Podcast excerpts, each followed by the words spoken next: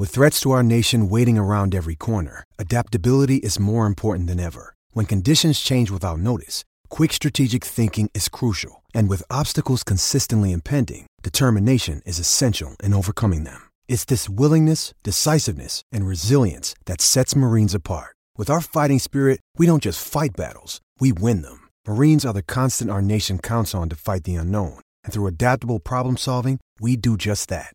Learn more at marines.com. This episode is brought to you by Hyperice, the leader in advanced warm up and recovery technology. They have tons of innovative products, like Venom heated wearables to help soothe sore back muscles, Normatec compression boots to speed up recovery and increase circulation, and Hypervolt massage guns to improve mobility. Loved by athletes like Naomi Osaka and Erling Haaland. Try them yourself. Get 10% off your order with the code MOVE at hyperice.com. Mary redeemed a $50,000 cash prize playing Chumba Casino this year. I was only playing for fun, so winning this was a dream come true. Chumba Casino is America's number one social casino experience. It's serious fun. With over 80 casino style games to choose from, you too could win life changing amounts of cash. Be like Mary. Log on to chumbacasino.com and give them a whirl. That's chumbacasino.com. No purchase necessary, void or prohibited by law. 18 plus. Terms and conditions apply. See website for details. The voice in the preceding commercial was not the actual voice of a winner. It's rare to find a gift that you know everyone on your list will love. That's what you get with an incredibly soft blanket from Minky Couture. With hundreds of different styles and sizes of Minky Couture blankets, you'll find a gift that they are sure to love every single day of the year. Shop the best deals of the season at MinkyCouture.com.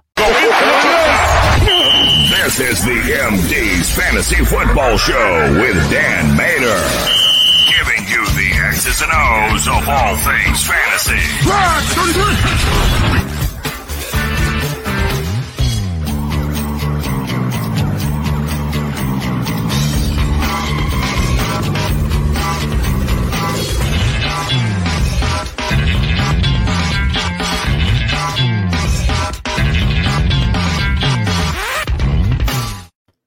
Hello, MD Nation, and welcome to the MD's Fantasy Football Show.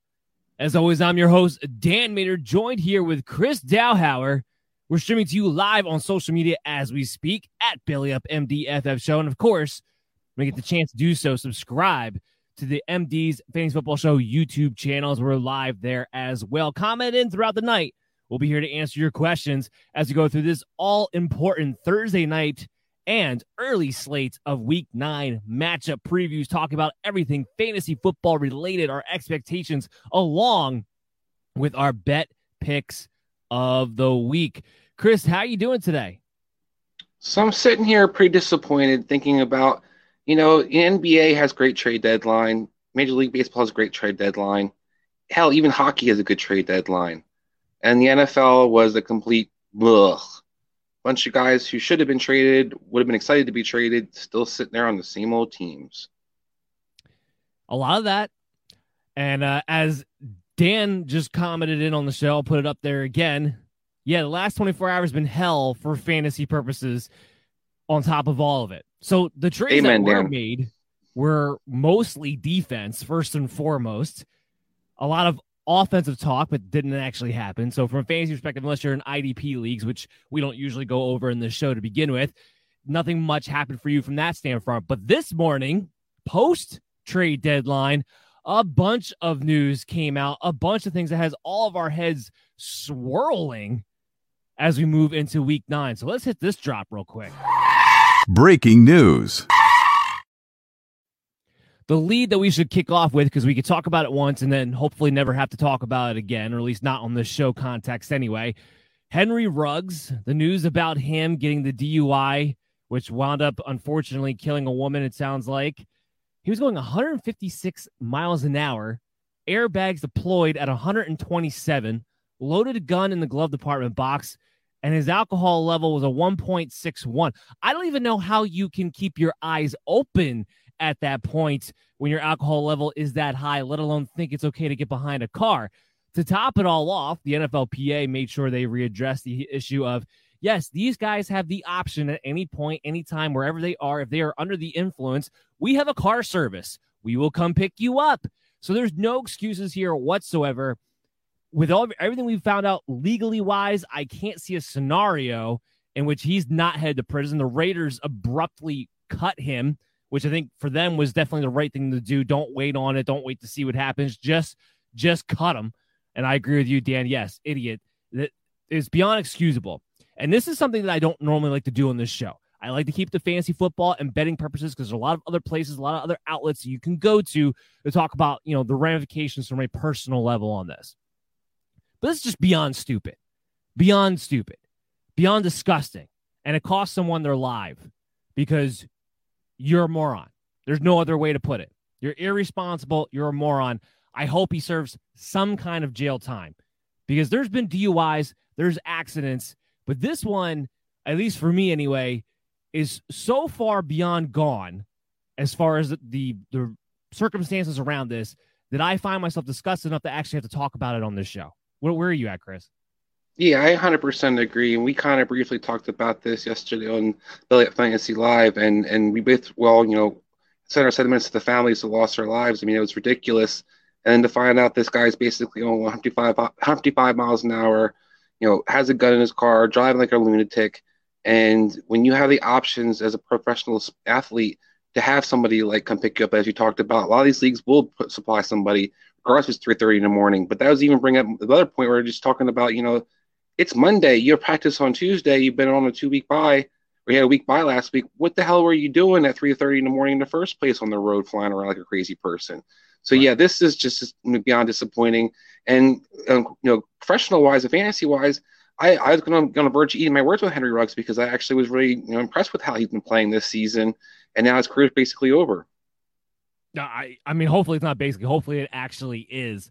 And yeah, I mean that game is a is a later slate game, so that's usually a game I'll get into more detail in tomorrow's show on Thursday night, same place, same time. Well, actually not same time, eight thirty tomorrow night at Belly Up MDFF show and on the YouTube channel. We'll be streaming to you live from there. Of course, you always check us out in your favorite posturing app afterwards. But yeah, I mean Bryan Edwards playing a lot. Hunter Renfrow boost goes up. Uh, there's some target return probably in store for a Darren Waller. Uh, so all those things kind of come into play now with Henry Ruggs out of the picture. So we addressed that first off. I wanted to do that and get that out of the way because we had to talk about it, but at the same time, I don't want to have to talk about it anymore. And there's going to be a lot of other places to follow this news and follow this story that are going to be more suited than what this show is for. Now let's get into something that's breaking news, but a little more fantasy re- uh, relevant. But I'm also going to be very heated about, and that's going to be Aaron Rodgers. this what what So, okay, you tested positive for COVID 19. Not the first player to do that during a season. It happens, whatever. But we've been under the impression this entire time that Aaron Rodgers was vaccinated. And there's been 20 million clips going back to his press conference when he was asked that question outright. And he says in there, he doesn't quite say vaccinated. I'll give him that, but he says immunized or Im- immunization or whatever the term it was that he used to say to describe himself. Turns out this guy has been, I don't know, boosting his immune system with a personal doctor, didn't actually get a vaccination. So he's automatically out this week. And there's a very good chance, given the protocols and given that he's going to have to test negative and not show symptoms over the next week on top of it, there's a very good chance he misses next week. Thank you, Aaron Rodgers. So not only are you behind the eight ball trying to figure out how you're going to replace Aaron Rodgers. Now you have to take a look at Davante Adams and the Packers offense as a whole to what to do from that standpoint from a fantasy analysis. Chris, I want your initial reaction though first on this news. Yeah, I mean, I was I was surprised that he had wasn't vaccinated. You know, he talked about kind of his comments that have been made to the press.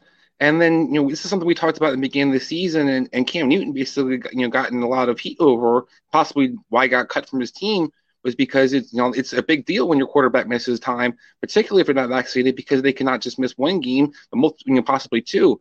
There's only 11 days between now and next week's game for Aaron Rodgers, and he's got a 10 day period he has to wait. So basically, you're up against the gun almost almost immediately to be able to miss next week's game, and that's just you know when you're in a playoff hunt, or especially where Green Bay is right now, trying to keep home field advantage with that big win over Arizona that's this is the same kind of thing you know sabotage your season in a lot of ways, not just fantasy people, but as well as your own personal team.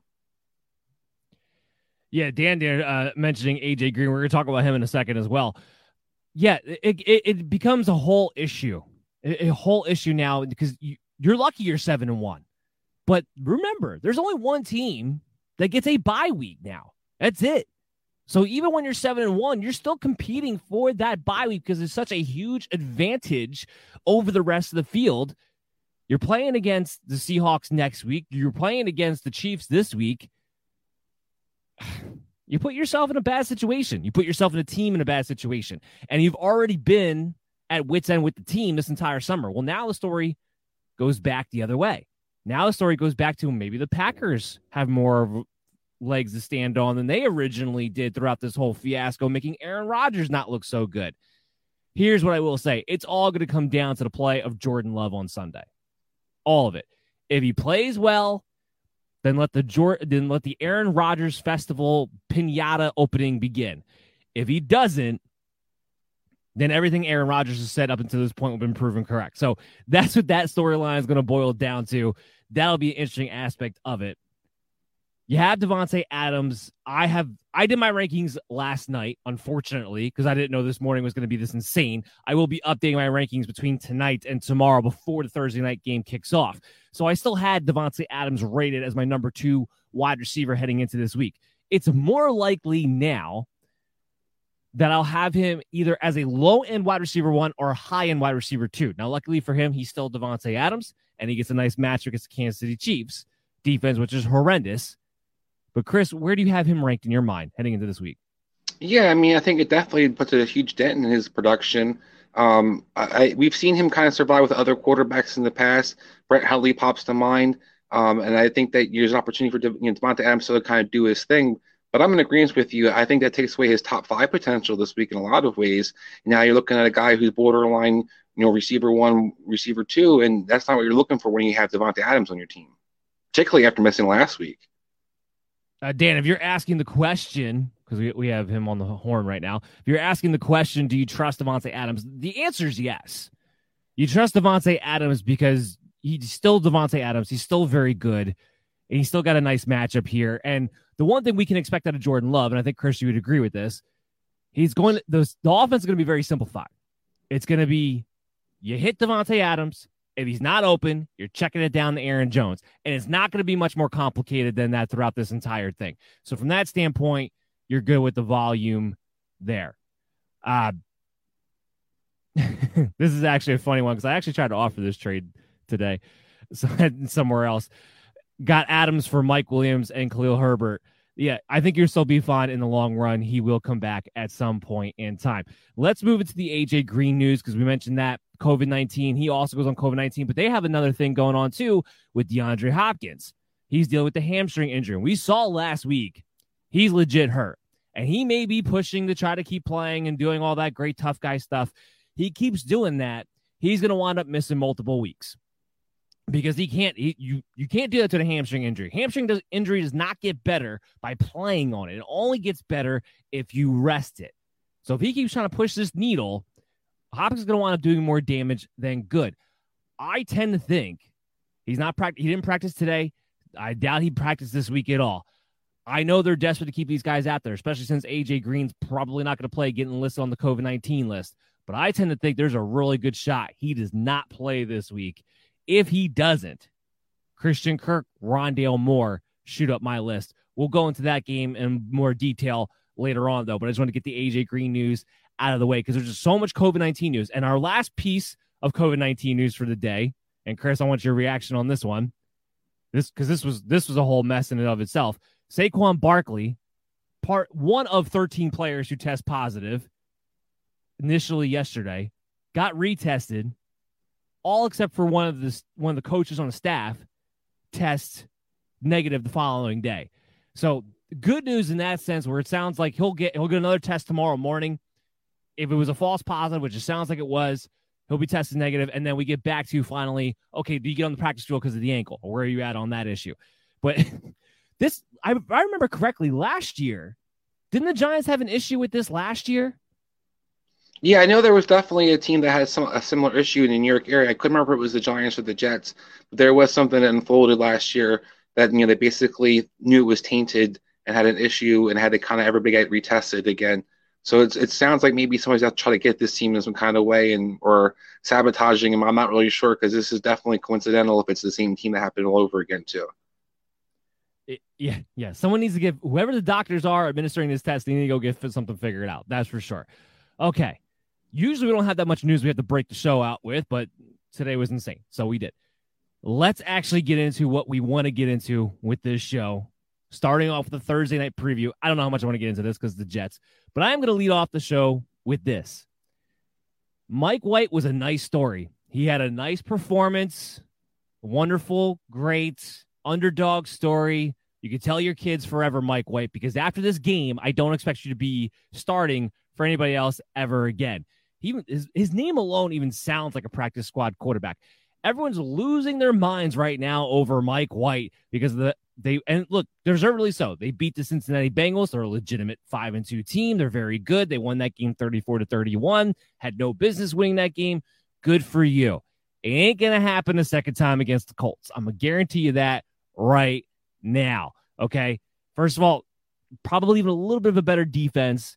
But second of all, what's what's the saying? Even even a dog has a 15 minutes of sun sunshine on him on him even a, even a dog even that even the sun shines on a dog's ass once in a while. Or something. Yes, yeah. exactly. Thank you. That's yeah.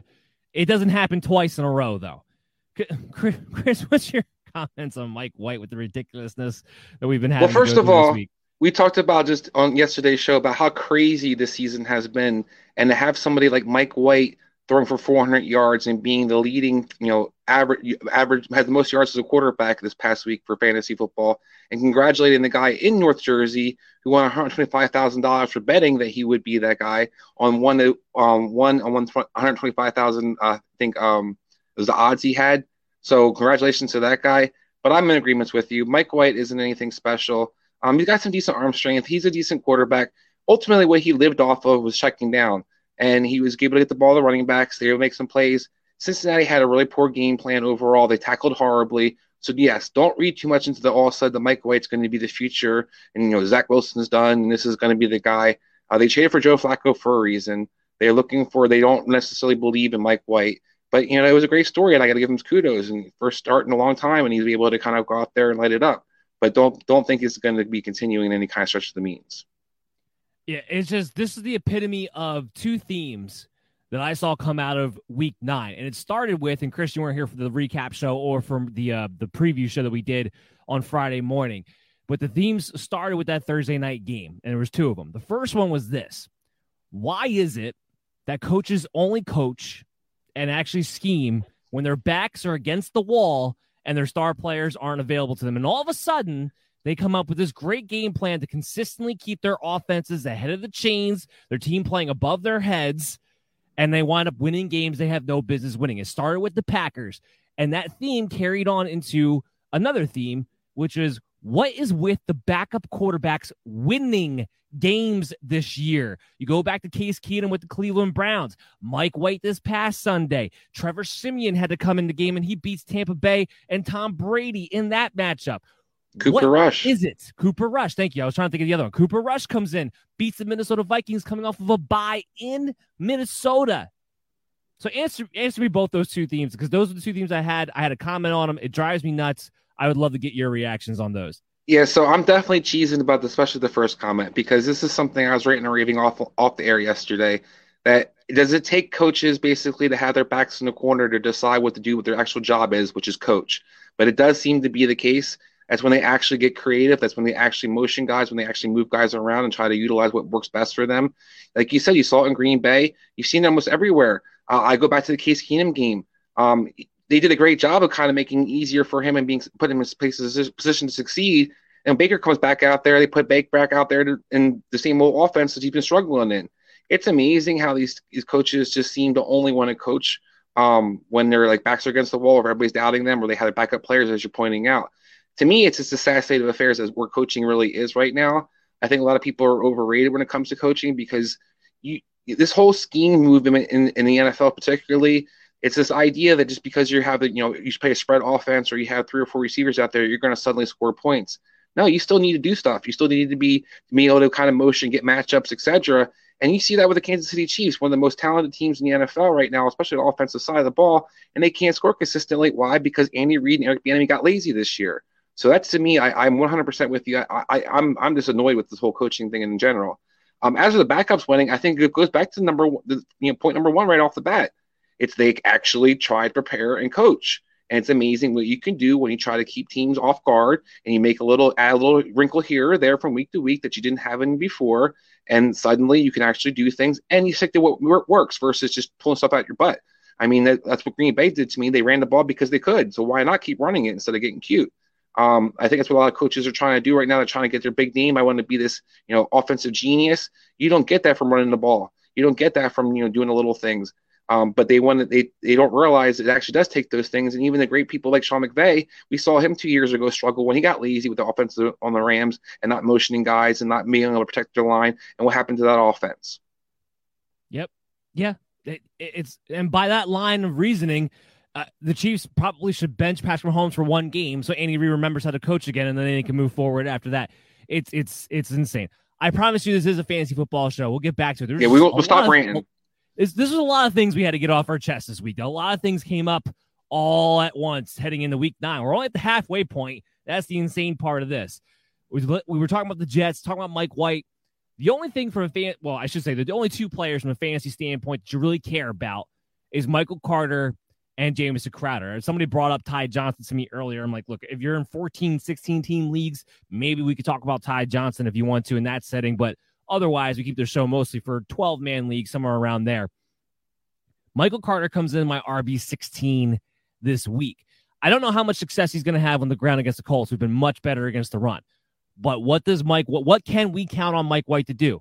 Check the ball down. It's either Jamison, especially with no Corey Davis. Remember, he's doubtful and he's definitely going to be listed as out. He hasn't practiced. He didn't play last week. I don't think he's going to play this week. It's going to be Jamison Crowder over the middle. And then it's going to be, oh, I did it down to Michael Carter or I did it down to Ty Johnson. That is what's going to keep Michael Carter as a mid level RB2 heading into this matchup, is because the amount of targets, we only have a six quarter sample size. But during that six quarter sample size, Michael Carter has been the number one, would have been number one targeted receiver. Okay. That's how insane it has been. So that is what keep him a must play for me against the Indianapolis Colts, even though I doubt he gives you that much production on the ground. Yeah, I mean, you know that I'm a Michael Carter fan, and I, I love love him to death. And I thought he was going to be you know productive this past week because I thought there would be check down city to him. That won't change. However, outside of you know full PPR leagues, I'm not going to love Michael Carter this week because the Colts play a different defense than Cincinnati did. They're not going to play man, so you're going to see a lot of easy zone. They're good. They're a pretty good tackling team. Michael Carter's not going to be able to feast out of the backfield like he has the past like, two weeks because a lot of the things they were seeing will be much different versus this Colts team. I still think he's an RB three flex option for you, but I don't think I don't see him as an RB two this week at all. Um, and I think that when it comes to the, who else you might want to look at, Crowder's a good point of view. He's going to he's one of the few guys who's consistently getting the ball in his offense, particularly at a receiver. My sleeper play for this week might be Elijah Moore. We saw him kind of resurrect a little bit.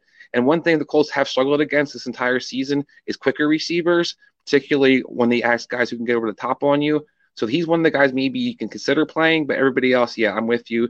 There's no I mean, Ty Johnson. Don't waste your time. Yeah, 100% agree. Dan asking about OBJ. We're going to talk about him in a little bit because we are going to preview that game during this show. Uh, James Crowder comes in at wide receiver 33 for me.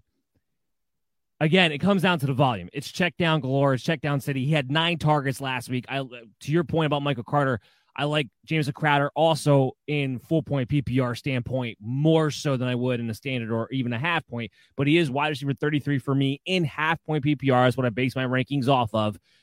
So he can be that that high end four play that you plug and play this week. For his sake, you do like the match against the Colts because they haven't been very good against receivers in general, but especially slot wide receivers. So I think Crowder actually is in a nice spot to have a decent plug and play spot start type of game for you.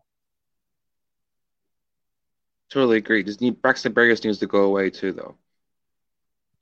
Got a quick question in here from uh, Josh. Would you trade Tyreek and Boston Scott for Joe Mixon and Jaylen Waddle? He's four for four since Henry went down. What do you think, Chris? I would say, I mean, I love the Mixon acquisition, but I would never give up Tyreek Hill. I think he's one of the top players. Jaylen Waddle's been decent this year, but nothing special, so I would not make that deal. I would I wouldn't either. Look, uh, the one thing about Tyreek saw, even with Mahomes struggling with the Chiefs offense struggling, uh, apparently he's the one who's going to get all the targets all the time, no matter what. Just the past couple of weeks alone, he's been targeted over double digit times. That will continue. The thing that makes me a little bit nervous about Joe Mixon is that Samaje Perine is killing his volume in the passing game. And while he's getting a lot of great volume in the rushing game and everything like that, because they are taking away what his ceiling could be as a true workhorse back, he's actually more of a low end RB1, high end RB2 than he is that solidified RB1 that he should be as a result of that. With DeVante Parker back, Jaylen is still going to get his volume, but it's going to take away a little bit from Waddle, and Parker's going to be one who gets the bigger plays. So then his ceiling gets capped as a result of that. I'd rather have Tyreek Hill going down to the stretch in the playoffs than I would either a Joe Mixon or a Jaylen Waddle. So if you're on the Tyreek Hill side, Josh, which I'm assuming you are the way you phrase that question, I would stay put. If you're on the other side of it, then go ahead and pull the trigger. That's all we had to talk about for the Jets. The Indianapolis Colts Carson Wentz is a QB 14 for me. He's so he's in that streaming territory. Obviously, it's the New York Jets, but the reason why he's not inside my top 12, you probably guessed it, Jonathan Taylor, who is my number one running back on the week. I can't believe we got here, but we did. And with Derrick Henry out, it's a free for all as far as who those you know weekly top four running backs frankly are going to be this week for me number one jonathan taylor which is why i just he might dominate this game to the point where Carson Wentz doesn't have to do too much, which is why he comes outside my top 12 by a hair. But he's still a nice streamer play if you're looking to go that direction too. And then Michael Pittman, who's getting talk about another guy who's getting all the targets and getting better. You can see him developing each and every week out there. He's my wide receiver 10 this week. Where are you on the Colts players, Chris? Mary redeemed a $50,000 cash prize playing Chumba Casino this year. I was only playing for fun, so winning this was a dream come true. Chumba Casino is America's number one social casino experience. It's serious fun. With over 80 casino style games to choose from, you too could win life changing amounts of cash. Be like Mary. Log on to chumbacasino.com and give them a whirl. That's chumbacasino.com. No purchase necessary, void, or prohibited by law. 18 plus. Terms and conditions apply. See website for details. The voice in the preceding commercial was not the actual voice of a winner. It's never been easier to communicate with people, but it's never been harder to know which platform you're supposed to communicate on. Here's a simpler solution. With call, meet, and message all in one app, RingCentral makes communication easy. With all that connectivity in the palm of your hand, you can work from anywhere with anyone at any time and never miss a beat. Because when it comes to communication, simple is better. Learn more at ringcentral.com. RingCentral, simpler communications. Yeah, I absolutely love Jonathan Taylor, as you talked about.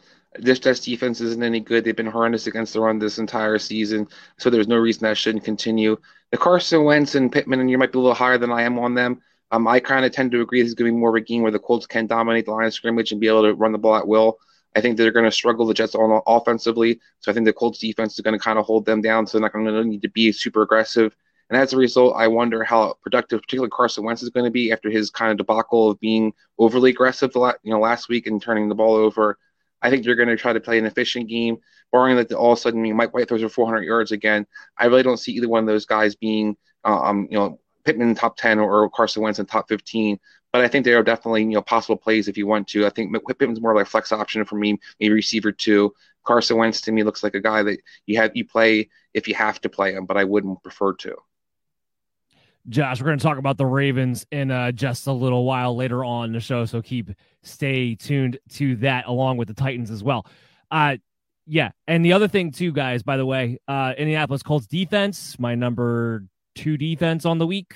Go ahead, pick them up, play them if you have the opportunity to do so on that, too. All right, let's get off the Thursday night game because it's not going to be a lot of action in that game and I don't have a lot of action in that game, so I don't personally care as much about it either. The one thing I will say though is I will be putting some action on it. Uh, it's right now it's minus 10 and a half in favor of the Indianapolis Colts. The over under set at 46. Remember when I said Mike White is not going to be able to do it twice in a row? He ain't doing it twice in a row. The Jets do not cover Indianapolis Colts minus 10 and a half. Call it one of my lock bets of the week. You, Chris, what do you think? That's big guts on me. After this past week, I, I, I don't know how to pick any of these favorites right now. I have I'm a little gun shy over here. the Colts, if Carson Wentz and the offensive line were not playing better, I agree with you because they are. I have the utmost confidence that the Colts take care of business there on Thursday Night Football. Let's get into Sunday, though. Let's talk about Cleveland. We'll kick it off, of course, with the OBJ news. First of all, free OBJ. The, free I'm about OBJ. to go to the rant here because exactly the point. Look, he shows up to practice. They tell him, go home. We don't want you here. And they're t- we're talking about his representatives. Apparently, Stefanski told the team, we, he's not really part of the team. At least that's not how we're viewing it. Then why on God's green earth didn't you trade him for the Saints yesterday? Why did you tell him no? Why did you tell them no?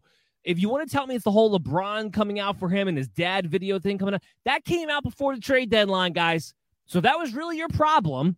And you were going to make him not practice and essentially tell the team that he's not part of the team now. As a result of that, you're an idiot. Now, you are the Cleveland Browns organization. You've always been, you know, a bottom run organization to begin with. So maybe that's not saying much. I don't know. It seemed like they had turned a corner the past couple of years. So it's starting to give them some credit, some hope. But this whole handling of this situation is beyond stupid, and it's on the Cleveland Browns. It's not on OBJ. Why is it not on OBJ? Because he himself has not said one thing, one word, one peep, been a distraction at all since he's been in Cleveland. This is on Cleveland. You have not been able to utilize him. The guy you've named the franchise quarterback cannot hit him.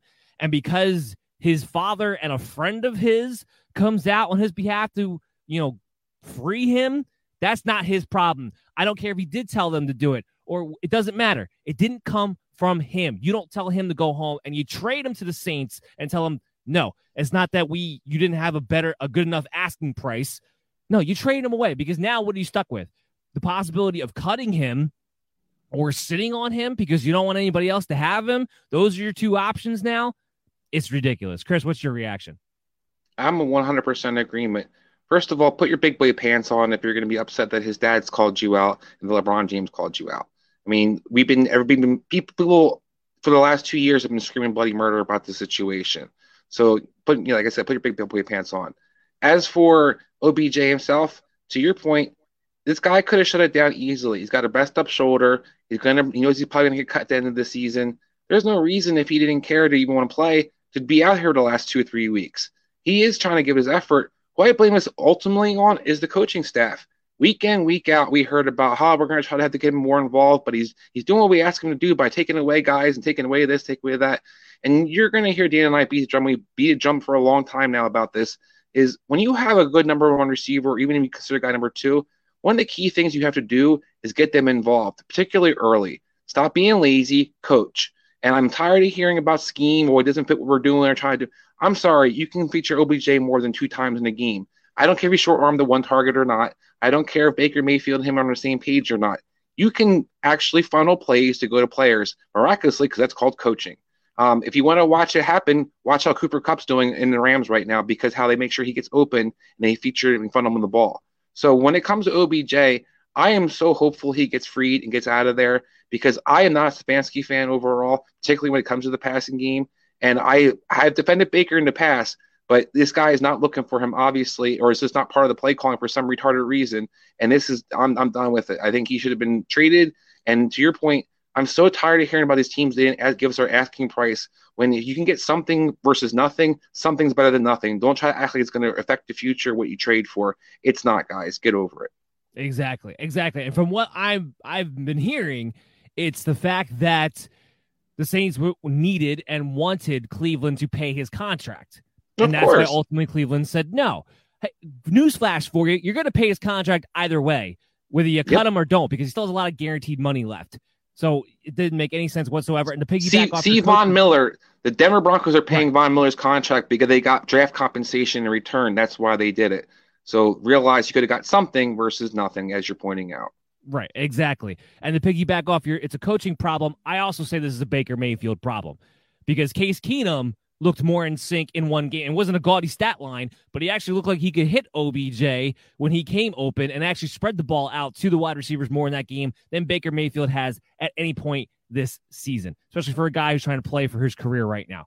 It's ridiculous. As far as the fantasy implications of this game, Nick Chubb's my RB9, as he would be an RB10. He's going to probably be an RB10 the rest of the year. I do think he has a better game than he did last week. I know Cincinnati's still pretty stingy against the run, but for Nick Chubb, he was his first game back coming off that calf injury. It's natural to be a little bit hesitant on it, and that's what I saw him running in the game film. Saw him being a little bit hesitant, especially for a Nick Chubb. I don't think that happens the second week in a round. They got that first game under his belt. I expect a top 10 performance out of him. D'Ernest Johnson is an RB 32.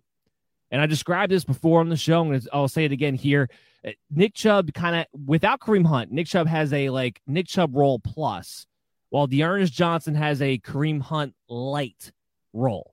That's kind of what's happening here. So as a result, he does come in as a flex play consideration, but I'd rather find other options if you can. And then just to top it off, as far as Cleveland Brown fantasy relevancy goes, Jarvis Landry, my wide receiver 34.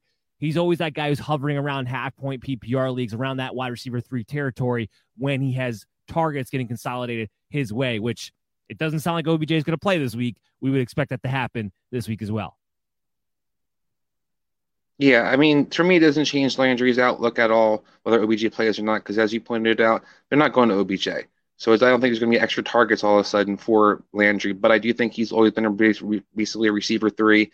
You hope he catches a, a, full, a few more balls this week versus drops like he had this past week. Um, but I think he's a solid play flex option, and I think that you're right about the you know the Kareem Hunt light role for Derek Johnson. I wouldn't roll him out there. I think that's a little too gutsy. I know that you know Cincinnati looked horrible versus the Jets last week, and you're going to think maybe you can repeat that.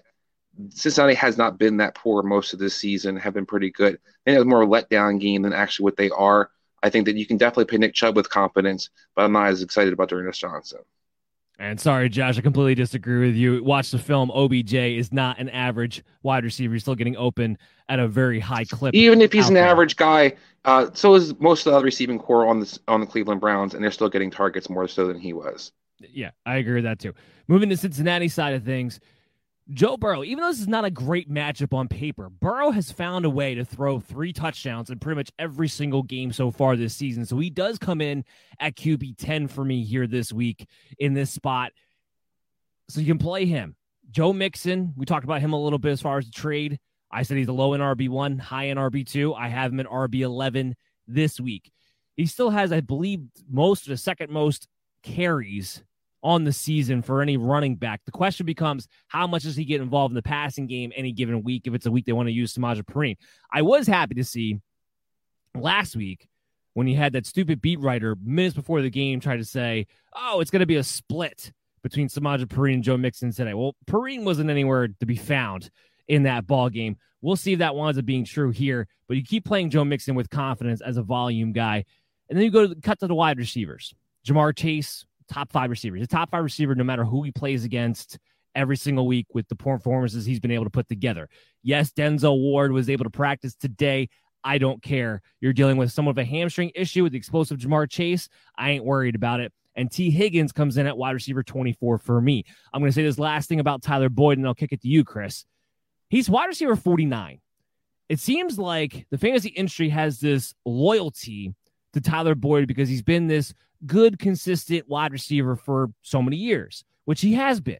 Good for him. He's not in that situation anymore. Yes, he scored last week, but how many times does he actually score touchdowns? Hardly ever. Does he ever get the big plays? Not with Ja'Marr Chase and Tee Higgins in there. Does he get the volume, which is what the key to his fantasy value always was in the past to begin with? Not anymore. There's too many guys to feed for him to consistently get that. He has he is somebody who has to get eight to ten targets a game to be fantasy relevant. He's lucky if he gets plus seven. It's usually around four or five. So Tyler Boyd is somebody that I don't want to play, and I've I already hit the dump button on him a couple of weeks ago. Nothing about that has changed. If you need to make a waiver move, Tyler Boyd, I have no problem, no matter what scoring format it is, to go ahead and let him go. All right, Chris, what's your take on the Cincinnati Bengals this week? Yeah, I 100% agree with almost all your takes. I think Joe Mixon's a, a definite good play. Uh, we see Cleveland's defense hasn't been good against the run. They lost some of their linebackers over the past, over the past last few weeks and aren't really as healthy there. So I and as for the outside and receivers, I, I think they're absolutely right. Ja'Marr Chase is due for a bounce back. He kind of struggled versus the Jets. He'll absolutely kind of bounce back, I think, versus secondary, whether Denzel Ward's out there or not. Let's not forget, Denzel Ward wasn't lighting up the world in the fire when he before he got injured. It wasn't like he's been a shutdown corner this year. Um, and on the flip side, I think Tee Higgins continues to be a guy who can be heavily involved in this offense. He has since he's returned off the IR. I think that's going to continue to be the case. And as a result, I 100% agree with you that Tyler Boyd is the guy who kind of gets forgotten about in this offense. Yes, he had great seasons where he was very solid, where he gets you six, seven catches week in, week out. However, if you look back both of those seasons, they didn't have good receivers or guys were not healthy during those time frames. So I think this is a time that you see there's there's better talent with Tee Higgins and Ja'Marr Chase has been around him for a long time, and he doesn't sit really high on the food chain when it comes down to it and boils down to it overall. So I think this over this guy's going to be bouncing back and have a really good season. I mean, really good week. Uh, Dan, to get to your questions, since you said you got to get off soon, he asked, you know, what's your opinion on DeVante Parker this week? And also, would you play Kittle over Gesicki? First of all, yes, I would play George Kittle over Gesicki this week.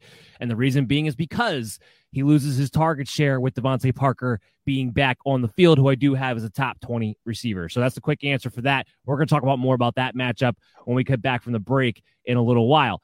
Uh, as far as betting this game goes, between the Cincinnati Bengals and the Cleveland Browns, this Ohio matchup. The Bengals right now at home favored minus two and a half, over under set at 47. If I was going to bet anything, I'd probably bet the under in this game.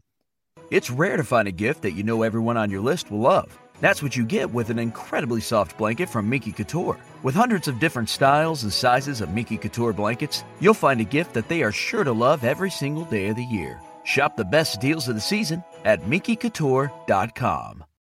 Are you an experienced healthcare professional ready for a change? UNM Hospital is hiring. Visit us at unmhjobs.com and explore a multitude of career opportunities at UNM Hospital. At our teaching hospital and level 1 trauma facility, you will deliver more to our community at UNM Hospital. Visit unmhjobs.com to learn more. University of New Mexico Hospital is an equal opportunity employer but I'm going to stick with Cincinnati Bengals. I think they have. A, I think the reason they lost to the Jets is because they were caught looking ahead to this matchup against the Cleveland Browns. And I truly believe right now, with all the injuries Cleveland's been doing, dealing with, and this whole fiasco this week, I think the Cincinnati Bengals are the better team right now. And I'm going to take them with the outright win. I'm not going to bet the line. I'm going to take them on the outright win. Yeah, I agree with that bet. I think Cincinnati basically overlooked the Jets last week, so don't take too much into what happened there. They are the better team. And Cleveland, I don't think this is going to be a galvanizing move what they're doing to OBJ. I want to just kind of tear this team apart in some aspects, and they put out a dud out there. So I'm with you. I go the Bengals this week. Let's move into the Denver Broncos versus the Dallas Cowboys. Nothing really changed with the running backs. Melvin Gordon, Javonte Williams, they hover in that low end RB2, high end RB3 territory. They just keep cutting into each other. It's 50% down the middle constantly, 24 7. I'd like to tell you that Javonte Williams will get his opportunity, but no matter how much more efficient he is with his touches, Melvin Gordon still, on a consistent basis, gets a few more than he does. His coaching staff is not willing to turn it over. So, uh, barring an injury, I think you're just going to see this 50 50 split throughout the rest of the season. Yeah, I mean, I think the key word is barring injury. I think it's around Melvin Gordon's time that usually he starts getting banged up around this time frame. So I do think that if you're holding on for the Javonte Williams breakout game, you're just waiting for Melvin Gordon to finally get injured, which is probably going to inevitably happen. Wouldn't be surprised if it happens sooner than later. And it, if you want to see the opportunity for him also a bigger game over Melvin Gordon, I think the cold weather is going to be a big change. I was talking about this yesterday's show. You know, prepare for some of these backs that are harder to tackle. They're going to be able to kind of be the guys who can carry you to the playoffs. Because quite often teams are kind of, you know, guys are getting more slowed down or more tired and you're going to see those physical backs, particularly guys who can make break tackles, a la Javonte Williams, be very successful. So I think his day is still coming. But as for this week, that's 50 50 split not going anywhere as long as them both are healthy and it's nice outside. And I think you can still you can still play them both as needed. Courtland's Jerry Jeudy's back in the mix, of course. So you have him, you have Courtland Sutton. Now, Jeudy didn't play his full workload of snaps last week. We expect that, of course, to continue to grow as he gets back into NFL shape this week against Dallas with a a playable but banged up Trey Diggs and a secondary has been a little bit more susceptible as of late, although the run defense has gotten better. Courtland Sutton, I have him at wide receiver 23. I do have Jeudy as a wide receiver 27, so a higher end wide receiver three who can get into your lineups this week. Tim Patrick, I'm not going to play him because I do think Jeudy will begin to cut into the Patrick workload. But I have both as as pretty decent plays in your lineup this particular week. Yeah, and I heard we're going to talk about it, but there's no Noah Fant this week as well, so it's going to help some consolidate some of those targets to those two guys. And don't get it twisted, fantasy guys. I hear this not notion that you know when Jeudy comes back, Courtland Sutton's done, or vice versa. These guys both can eat. Teddy Bridgewater fed two receivers last year. Don't forget that he's not Sam Darnold. We can only feed one guy. So I think there is opportunity for both these guys to eat, particularly this week versus Dallas. Uh, don't get the mirage what Dallas did against Jefferson and kind of the, the Vikings. The Vikings offense played like ass. So I would have no uh, no trepidation in playing both receivers and having them out there this week. Yeah, he can he can feed you guys. To your point, we are going to talk about Noah Fant testing positive for COVID. He's going to be out, which is why Albert O comes in at tight end 13 for me. He is a top end streaming option at the tight end position.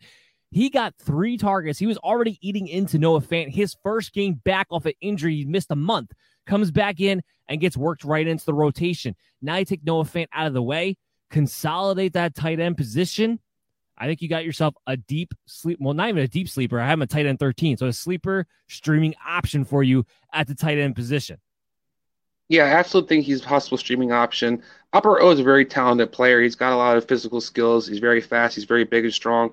So he can be a potential mismatch nightmare. Um, having said that, I don't think he's going to get the volume you quite can bank on. But as an tight end, he absolutely has a chance to score a, t- a touchdown. So once you get outside this top ten, it's kind of a you know flip flip your coin. I think he's just as good to take a shot on as anybody else. Yeah, I think he's in the same a similar role to what the Minnesota Vikings Tyler Conklin was last week. And what you have to remind yourself is the Dallas Cowboys always give up points to the tight end position. They're absolutely horrendous when it comes to covering that spot. Even as good as their linebackers are, it does not matter. And that's why I like Albert O so much heading into this particular week. And I think he will get five plus targets in this matchup and have a good chance to score. We flip things over to the Dallas side of the ball. The good news so far seems to be that everyone unanimously is in agreement that Dak Prescott is going to practice in a full capacity on Thursday. He was limited today, did some work. They didn't have a full practice today, though, so it's hard to go off of that. But if he plays, he is my QB7 on the week. I would not hesitate for a second playing him. Because remember, Denver's defense used to be good on paper. They're losing guys left and right in the secondary right now. The passing attack is going to be there. They might be okay against the run, but they lose Von Miller. They lose their nickel corner you have some opportunities here to take advantage of. Uh, other injury news for the Dallas Cowboys Amari Cooper and CeeDee Lamb were both limited today. Amari Cooper listed with the hamstring, CeeDee Lamb was an ankle, which that is a new thing, but there doesn't seem to be much concern over that.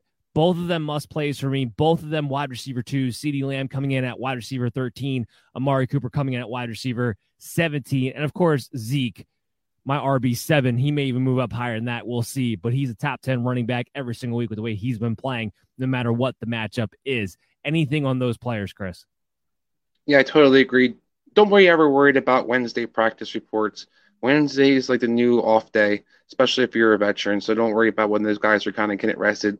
CJ, uh, you know, CeeDee Lamb doesn't have a bad ankle. Probably he had ankle surgery. It's been a historical thing he's always had to kind of deal with. It's probably just a resting quote unquote day. Mark right. Cooper's been basically limited in practice since week one. So I wouldn't worry about either of those guys being out there on Sunday and being productive. And to your point, the Denver, I think the defense has no pass rush. It hasn't really shown any pass rush with Von Miller. It's going to take even a farther step down. Um, Dallas should be able to move the ball at will versus this team. Dak Prescott, even if they don't have uh, Smith as a tackle this week and he maybe he's out, it doesn't really going to matter. They're going to be able to be able to dominate this offensive line, I mean, this defensive line with their offensive line. And I think Dallas is in for a big day for both the receivers and Zeke. Oh, and by the way, I do have Dalton Schultz as a tight end 11. So he is still a back end tight end one potential play, too. Uh, the, the only thing that would throw a curveball into some of the target consolidation here would be if Michael Gallup is manages to come back and play this week.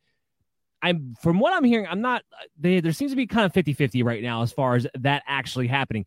If he comes back, and I've said this before, and this is why Dalton Schultz has been a trade, a sell high candidate for me when he comes back, Dalton Schultz is the victim in all that when it comes to the target share consolidation. It's it's not going to be Amari Cooper and CeeDee Lamb losing too many targets. It might lose a few, but not too many. It's going to mostly come from Dalton Schultz losing out in that aspect of it. But again, we got to wait and see if he's even going to be able to come back to practice. They're hopeful for it, but he still has not been activated off the IR as of yet. We'll watch and keep you updated on social media at Belly Up MDFF Show. Chris, the line right now on this is minus 10 in favor of the Dallas Cowboys at home. The Cowboys are undefeated this season against the line. And I think they keep it going against an inferior Denver Bronco team. Give me the Dallas minus, uh, minus 10 here. Yeah, um, I think that's a good bet. It's just I don't have my, my heart does tells me no for some reason. I think Dallas, while they have covered this entire season and have been good, I, I they just I feel like they're going to kind of put a little bit of a dud out there. I think they're going to be have to kind of battle this game back, and, and I think it's going to be a little bit closer than people expect it to be. Um, although I talked to all the junk on Denver's team, I do think that their offensively has some fight left.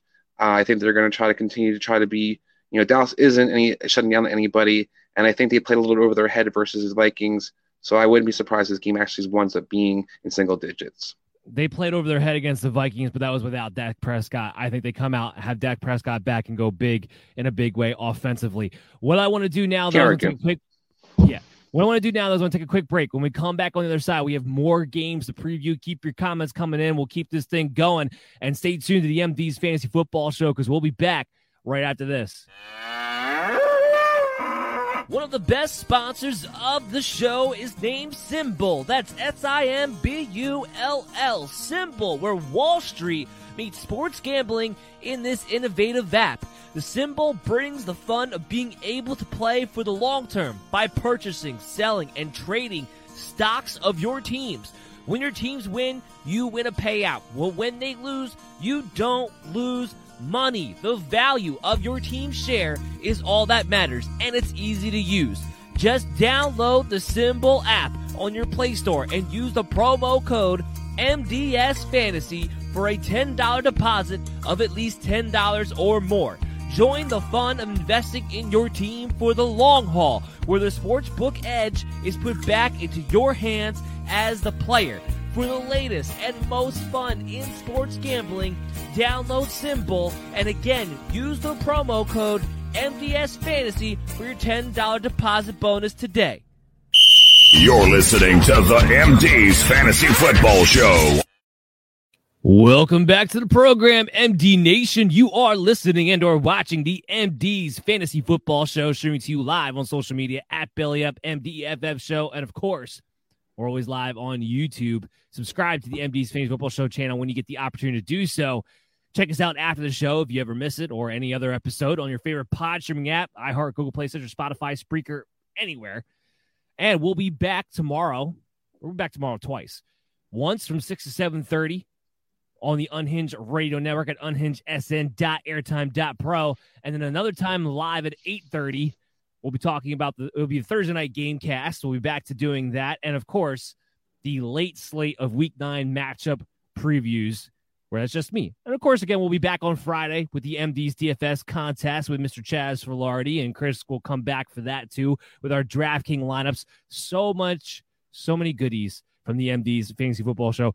I do promise, though, hopefully we'll be a little bit more on with the rankings. I was a little off this week, but so was everybody else, so I don't feel too bad about it. Uh, let's keep this thing going, man. Let's go and talk about the Houston Texans and Miami Dolphins in this game. Uh, we're still trying to figure out about Tyrod Taylor if he's going to be able to play or not. He's out there practicing. As a fellow Brandin Cooks owner, and the only thing that's relevant about this team to begin with from a fantasy football perspective, fingers and toes crossed that he's able to go. Because then all of a sudden, the volume actually comes with a competent NFL quarterback throwing him the football. Sky's the limit with the target share that he has. And they said, we want to build the entire offense around you, Brandin Cooks. Is why we don't want to trade you. Well, I don't know if that's actually true for the future, but for this season it is. And I expect that to continue and be good if Tyrod Taylor can get back in there. The problem is they keep having to deal with Davis Mills. And here's what I'm worried about. If Davis Mills is the starter again, I saw something out of the Dolphins secondary last week.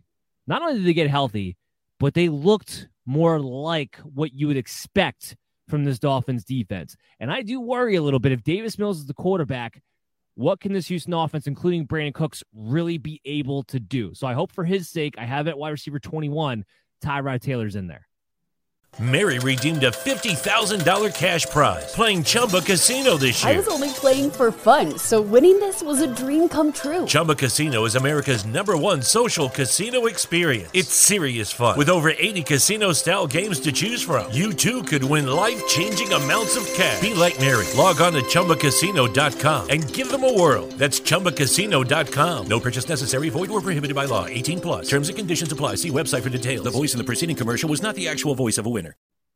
First of all, do you think that is Tyrod Taylor can't go, or they don't not sure if they want to play Tyrod Taylor because they're trying to tank? Because that's what it seems like to me. They're trying to decide: do we just want to throw in a towel completely and see what we have in Mills, or we actually want to pretend like we're going to play Tyrod Taylor? Because I didn't hear that he had any setbacks or anything like that. I just hear they're kind of trying to debate what healthy looks like to them versus what they want, you know, whether they want to play him or not. Uh, because if they hadn't designated him for return from IR, I would agree with you. But because they did that and they opened up the 20 day 21 day window last week and the consistent narrative whether it's been coach, GM or owner has been Tyrod Taylor will play when he's ready to go. So if it doesn't happen this week, it will certainly happen next week.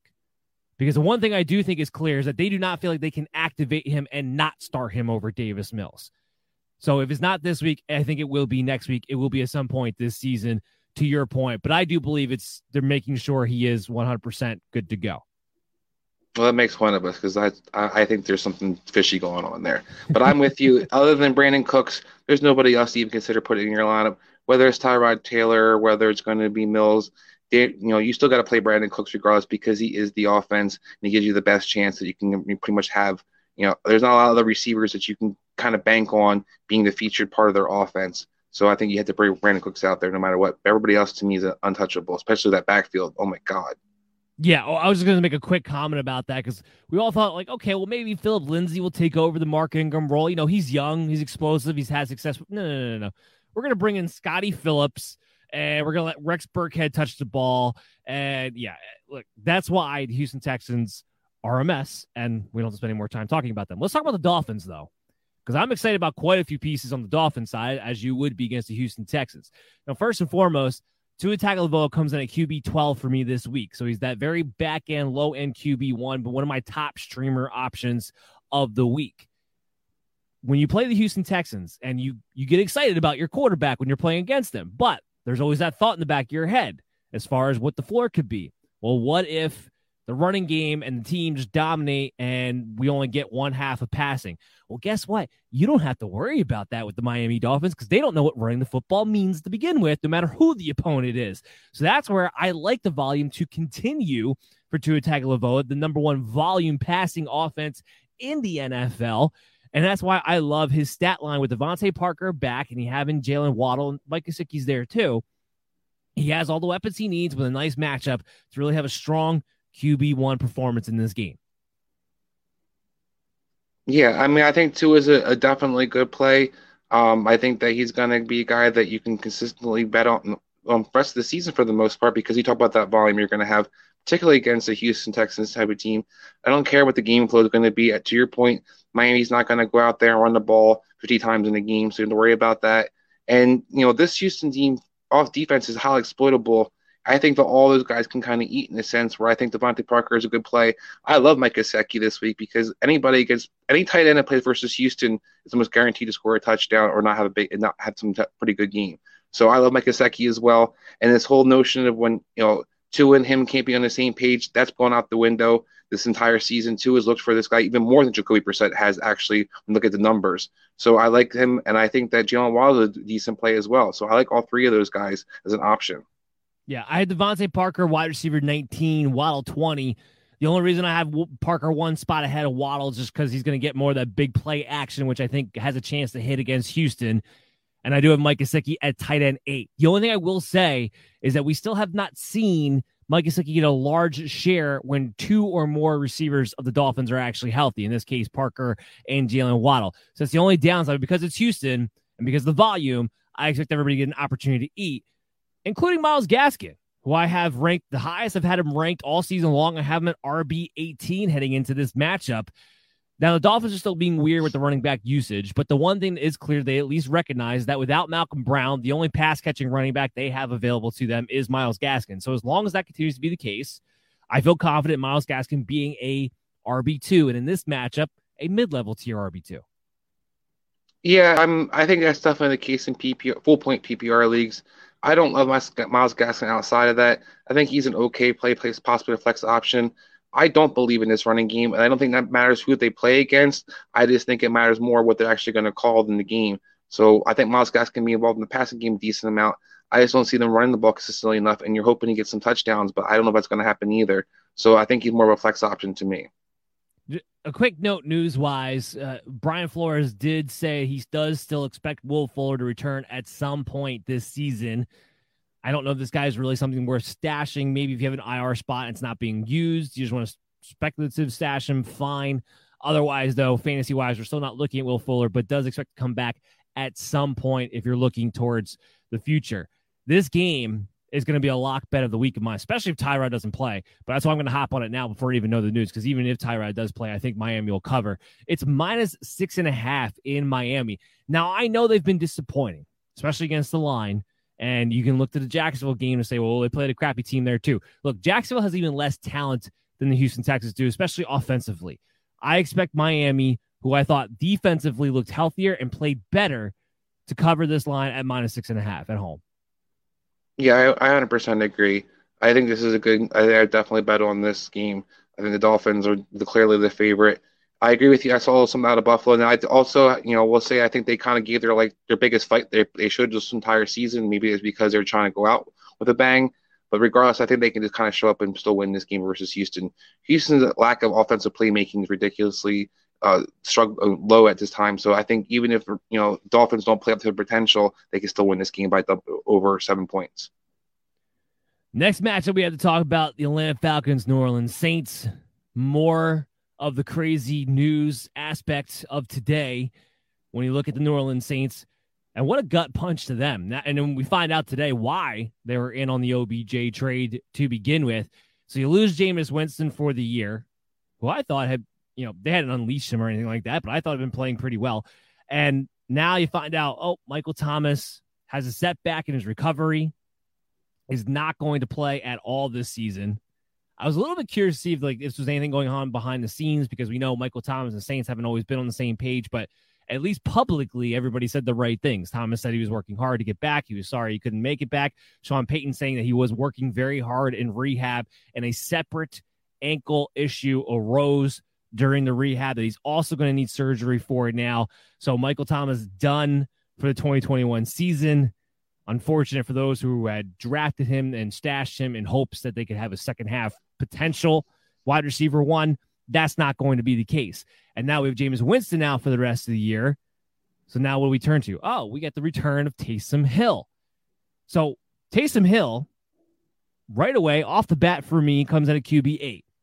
The reason he's that high is because I don't care he's coming off the concussion injury. There's one thing Taysom Hill does well, and that's run. And he's not going to stop running because he's coming off of a concussion. And then you also like the match against the Atlanta Falcons. That never hurt anybody either right now. So, Chris, what's your reaction to me having Taysom Hill as a top eight QB this week? Yeah, I think as long as he plays, that's a possibility. I mean, as you talked about, the cheat code in fantasy football is having a running quarterback. We've seen Jalen Hurts live off that this entire season. And I don't there's think there's no a reason... difference between him and Jalen Hurts, by the way. Uh, yeah, I, I, tend to agree. So I think that there's an opportunity as long as he's not, he is a starter and doesn't want to be in Trevor Siemian. I think he can be definitely finish in the top 10. I think he's got the legs to be able to kind of have a solid floor. As you pointed out, playing against Atlanta is no, you know, makes it a lot easier. Sam Darnold ran 56 yards last week as well. So, I mean, if Sam Darnold can run 56 yards, why can't Taysom Hill have a decent game? Yeah, 100%. He didn't do much else outside of that either. Uh, but yeah, Taysom Hill, look, that four game stretch, he finished as a top 12 quarterback all four games. Three of those four games, he finished inside the top 10. And he, Michael Thomas was banged up for those games too. It wasn't like he was making a big display throwing the football. It was his rushing ability that kept him up there. That's why he was one of, he was my top quarterback pickup of the week in the waiver wire show. He makes my top eight this week. And then Alvin Kamara is my number two. Now, I, I, know everyone's question is okay, well, do we go back to what we saw last year where Kamara suddenly was involved in the passing game? Well, guess what? Even if you do, Kamara's already proven this season he's still a top five running back. And I think getting Mark Ingram, as, as stupid as it is in a, in a logical world, because it's not logical at all, but I think getting Mark Ingram for some reason has allowed Sean Payton to feel like he can start throwing the ball more to Alvin Kamara. We saw it a little bit before the bye week. We saw it in a big way this past week. I think he also recognizes that he has to get Alvin Kamara in the passing game because they have no other passing game either as a result of this. So I don't believe Taysom Hill will negatively affect him eh, too much in that category. Do I think he has the potential to get 10 plus targets a game like he was trending towards? No, probably not. But do I think it stays somewhere between six and eight? Yeah, I think consistently stay somewhere between six and eight. And that's really all you need with a Kamara who's rushing the ball more than he ever has in his entire career. Yeah, I 100% agree. I mean, as, as illogical as it does seem, they didn't really need Mark Ingram. He doesn't really bring a whole lot to the table. But what he does do is make Sean Payton remember that he can move Alvin Kamara around and get mismatches with this guy, that he can utilize him in option routes.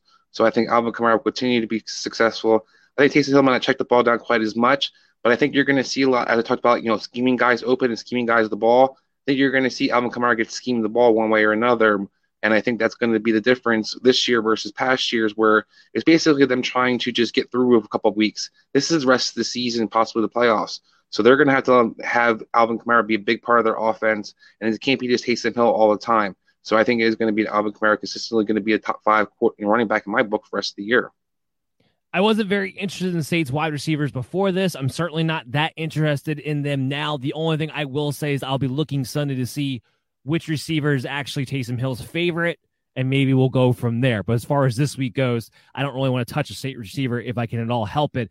On the Falcons side of the ball, I love Cordarrelle Patterson. I hate Mike Davis. And, and unless you're completely desperate, there's no way Mike Davis against the Saints is getting in my lineup. Because what is Mike Davis' only good attribute fantasy wise? It's the volume. He's been inefficient against everybody. He's especially going to be inefficient against the Saints team that doesn't allow you to run the football, especially a type of running back like a Mike Davis is. So Cordarrelle Patterson is my RB 13. Now, the reason why I still have him so high, even in a tough matchup, is because he's going to have to get leaned on heavily in the passing game because we have no idea when Calvin Ridley is going to come back. I thought it was funny that people were even asking him, asking Arthur Smith, that is, about Calvin Ridley's availability this week. He just put out that big post on social media. Do you really think he's going to come back within a week? He just wanted to miss that. Come on, give me a break. Now, what do you do with Calvin Ridley as if you're a fantasy owner? My advice is this you hold on to him for at least a couple of weeks if you can. Because it, this is still, he's not necessarily out for the rest of the season. We don't know exactly what kind of treatment, what help he needs. You hold on to him for at least a couple of weeks as we try to get more details as far as what his situation is and what's going on with him. Is there a possibility he misses the rest of the year? Yeah, that's definitely in the cards. But you, you don't get rid of him right away. Where are you at on Calvin Ridley and the rest of the Atlanta Falcons this week against the Saints?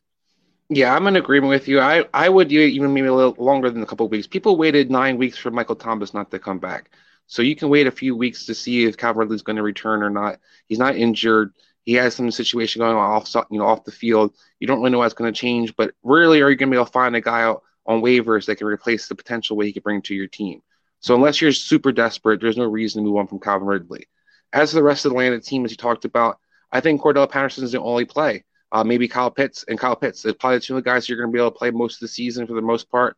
Um, I was laughing to myself as you're talking about Mike Davis though versus the Saints. The way the season's gone, he's probably going to go out there and score three touchdowns this week. but um, because it doesn't make any sense for him to do that, but it's probably what will happen. But yeah, I, logically no, wise, no sense seasons, no sense seasons. It really seems that way. It really does. um, but logic wise, yeah, Cordarrelle Patterson is the only guy you can really trust. He is their running game. He is their passing game. Basically, with Ridley not there, he's probably their number one receiver. People talk about Kyle Pitts. Kyle Pitts is going to be someone teams are actually going to key on, taking away even more, as you saw the Carolina Panthers focus yeah. on doing so. So I, I wonder if he doesn't struggle, particularly against a Saints team that can put a lot more on him. Uh, like Stephon Gilmore followed him around last week. So I think it's going to be a, a, a game where you're going to basically bank on Cordarrelle Patterson and maybe Kyle Pitts if you have a tight end starting league. Other than that, I hate this Atlanta offense. Yeah, agreed. I didn't mention Kyle Pitts, but he is my he's a number five tight end for me on the week. Even though I'm a little bit worried about defenses keying in on him to take him away, the volume is still going to be as such, which will keep him very valuable, especially as a tight end. He'll be in my top five probably every single week, regardless of the matchup. As far as betting this game, it's going to be a no contest for me. It's minus six in favor of the Saints at home, over under set at 42 there's just a lot of moving parts on both teams for me to feel confident one way. I, do I think the Saints should win? Yeah, but do I do they cover? I don't know. I think this game could actually wind up being pretty close. Yeah, I don't disagree. Atlanta and the Saints have historically always been, no matter how good either team is, really good good fight.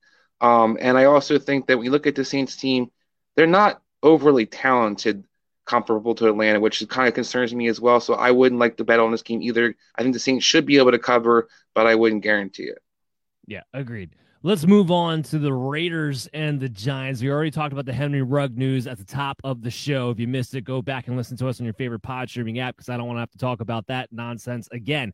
As far as the fantasy wise goes, Derek Carr comes in. Our uh, QB 13 for me was one of the streamers that I mentioned on the show that you could pick up and play with some confidence. You, despite what you saw on Monday night with the Chiefs, believe me, the Giants defense is a defense that you can take advantage of. And Derek Carr has been doing a very good job this season. He's been he has more 300 yard passing games than any quarterback in the NFL so far this year.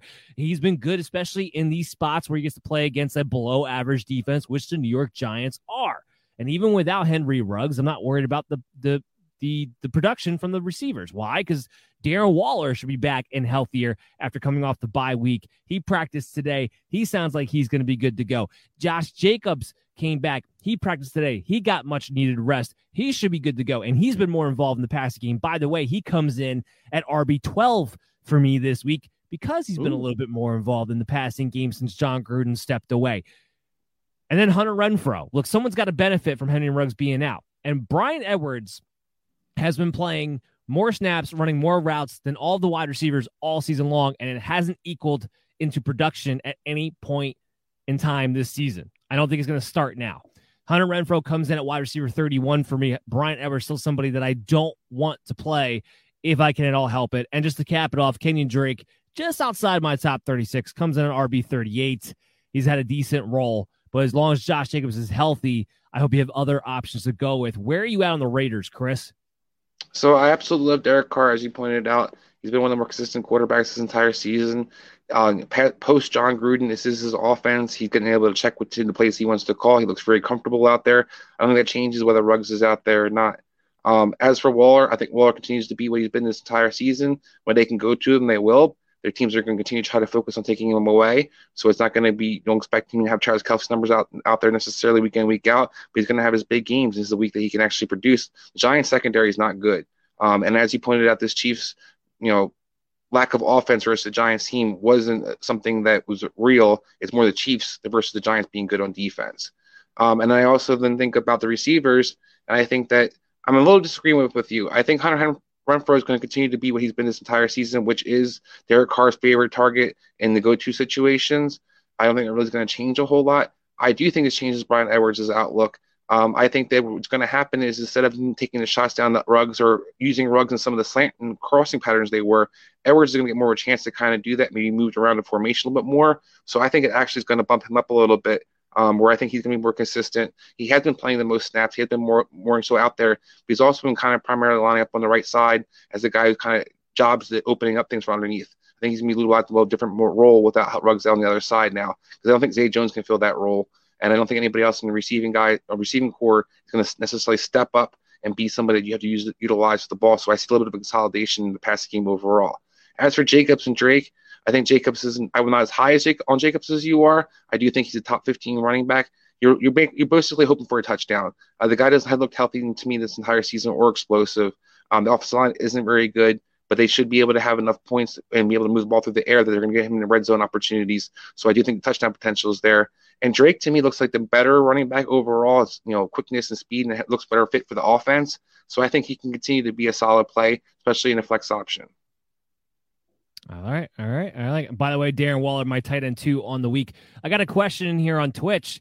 Uh, Mike Gucci asked, "Hey, I have Mike Williams and Mike Evans. I might try to sell Mike Williams I'm not sure with Evans. What do you think I should try to sell Mike Williams for? Well, look, as far as player specifics go, when we get these kind of questions, it's all relative to who has what in your league, what the needs are, and everything like that. Uh, as far as buy low candidates, uh, Mike Evans actually comes to kind of mind for for me at the moment. Uh, Chris, what's the value? Because I think it's a better there's a better way to put it. What's the value that you think you could sell Mike Williams for? So for me, if I'm going to try to sell Mike Williams, I'm looking for at least an RB two, if not more. I'm not trying to trade for another receiver because I don't really think there's a guy that's out there that's a sleeper that can do what Mike Williams can do for you necessarily, unless somebody's going to give you Stefon Diggs. Um, and I think for running back situation, you're looking for a guy who's going to be has the potential to be like an RB one, maybe borderline RB two. Um, maybe try to buy maybe one of the guys on the IR if you're looking for something along with another player. But I, I wouldn't really look to move on to either one of those guys. I think both of them have you know better days ahead of them. And while you haven't got consistency for the last couple of weeks out of those guys, and Mike Evans had a three touchdown game like two games ago, so he's going to continue to be the red zone guy for this Tampa Bay. Don't get nervous about Gronk and Mike Williams the Chargers offense has struggled for two weeks in a row. Another team don't get overly concerned about what they're going to do because they're not going to play the Patriots every week. They're not going to put out duds every week, and you're going to get back on track. They're not playing the Ravens again. So I think Mike Williams' better days are still ahead as well. I don't sell that. I don't sell either one of those guys unless I'm getting myself a, a borderline RB one or a high RB two. I tend to agree with you. I will say this though: I have seen some package deals where Mike Williams has been sold for a Davante Adams. They package Mike Williams and a running back together, depending upon the owner of Davante Adams, for less than five hundred. And they were, you know, hurt by last week, and they think they're going to be hurt the next two weeks without. Oh yeah, I mean, if you're going to package them to upgrade, I could see that. But if you're going to move one of the guys, to me, that you're looking for at least a running back in return. Yeah, if you're, if you're moving one on one, I agree with you. Unless you can get Stefon Diggs for him, there aren't really too many elite receivers that you can buy low on. And to your point, once you get past the elite group of wide receivers, all the wide receivers are pretty much the same as far as that second tier goes, which is where he's at. So that's what I agree with you. If you're not getting a high end RB2 at the very least, then I don't know what else you'd really want to sell off Mike Williams for. That includes Mike Evans, by the way, too, because I know you said you were talking about Mike Evans uh, as well. Let's get back to the game that we were talking about here. So we we talked about the Raiders, our expectations there. Pretty much, it's play anybody you'd be interested in. And then, of course, you go to the Giants. Daniel Jones, not uh, first of all, Daniel Jones is hardly ever a streaming option for me. I hear every week from different people how he's a streaming option. He's not. Okay. The only way he's actually good fantasy wise if he runs. He hasn't run since he's gotten injured. And I don't know it's because he just wants to avoid re injury, whatever the case may be, but he hasn't been running since he's gotten that concussion injury. I don't expect it to suddenly happen in this game. Now we do have all the injury news, and this is the problem with the Giants in general. Giving fantasy analysis for the Giants is is a complete headache, especially for someone like me who does rankings. We do think Sterling Shepard's going to miss a few weeks, so he's definitely going to be out this week. We think it's going to probably be a few weeks with the quad issue, so he kind of takes himself out of the conversation. Kenny G did come back in practice today, so he's on track to maybe return. Saquon, we don't know because of the COVID fiasco if he was actually going to practice today or not, or where he's in particular at at least with Saquon, it's pretty simple. If he doesn't play, Devontae Booker is a low end RB2 based on volume. So that kind of takes care of itself. If he does play, obviously he's in your lineup. He's a low end RB1 for me. So that part's not too tricky. What's tricky is the wide receivers. Now, Sterling Shepard's going to be out. Then I don't really care if Kenny G plays, Slayton's healthy, whatever. If Toney plays, which it sounds like he's going to, he practiced limit capacity, and they're saying the hand gash is not really expected to keep, expected to keep him out this week. If he plays, he's a slot receiver. The only receiver I'm interested in on the lines is whoever's playing that slot receiver role that given week. So therefore, Kadarius Toney becomes somebody I am very interested in. I actually will not have ranked because we're still, just but I will move him up into my top 36 spot if, if he's in fact going to be able to go with a missing Sterling Shepard. What what are you at, Chris, on these giant players? Yeah, uh, first of all, let's clarify for you. Kenny Golladay just stretched this today. He did, he whacked the actually reported that did not practice as overall for the day. Um, reporters saw him early and reported he was there, but then they realized he actually didn't practice today. That's what he was listed as. Um, I don't know if he's going to return or not, but I tend to agree with you. Whoever that slot receiver is, is is primarily the number one option for Daniel Jones week in week out. So that's going to be the guy you want to play. Um, I think you can play Golladay possibly this game because I don't think that the they're going to stop the Raiders. Raiders are going to be able to score points in this game. This game reminds me a lot of the Eagles game where the Raiders just kind of you know dominated the Eagles a couple weeks ago. there's no reason to me this shouldn't be the same kind of situation. As a result, you talk about Daniel Jones not really having you know being a streaming option or a play this week. What did Jalen Hurts do versus that that Raiders team? He didn't run no great. He had, couple, I think he stumbled into a touchdown eventually towards the end of the week, yeah. end of the game. Um, but you're not looking for Daniel Jones to really be a play. And I think overall, you know, Booker's the guy you're probably going to go because this is last week. You're going to get the volume you hope for out of him. And I would go Toney if he's out there, but uh, even him, I'm a little bit cautious about because I feel like this guy might breathe, he might breathe on him and, and early in the game, might be out for the rest of the game. So I'm not really sure if he's going to be able to make it through. I think Golladay is one of those guys you can play, but coming off the, you know, the long rest that he has, even if he's kind of healthy, I wouldn't necessarily trust it. Tend to agree. Betting wise, this game's in New York. The Raiders are favored as road dogs at minus three. Give me the Raiders. I like their, even though they're going from west to east coast, they're a superior team to the New York Giants. I think the Giants kind of shot their load a little bit against the Chiefs last week. So give me the Raiders minus three this week as a, one of my lock bets of the week. Yeah, that's that's thank you Vegas for that line because there is yeah. no way, no way that this is not going to. Raiders are not the same old Raiders team, guys and particularly the defense isn't the same old defense. People seem to be exactly. overlooking that. They can get pressure. Uh, what does Daniel Jones and the Giants struggle with? With pressure. So this isn't going to be a, the game you guys think is going to be. I, am all over that bet. I'm with you. I didn't realize it was that low. That's just dumb. Thank you, Vegas. It's my, yep, it's minus three. Uh, we're going to take a quick break, come back on the other side. We got a few more games to preview and the mailbag segment for you guys. So stay tuned to the MD's Fantasy Football Show. We'll be back right after this. Your client's going away for 10 years. Unless unless we swap first round picks. It's football season, baby, and you know what that means? It means we're going for two here with the sponsors of today's show, Manscaped.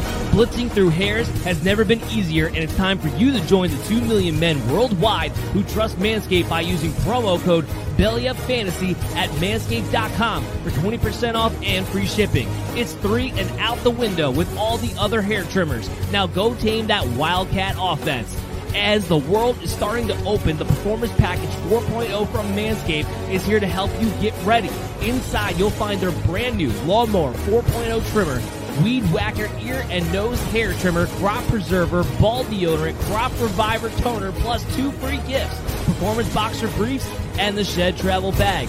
The Performance Package 4.0 from Manscaped is the perfect package for your package and a key for great grooming and hygiene routine to make sure the boys downstairs are smooth like Tom Brady in the fourth quarter. Get 20% off and free shipping when you use the promo code BellyUpFantasy at manscaped.com today. You're listening to the MD's Fantasy Football Show.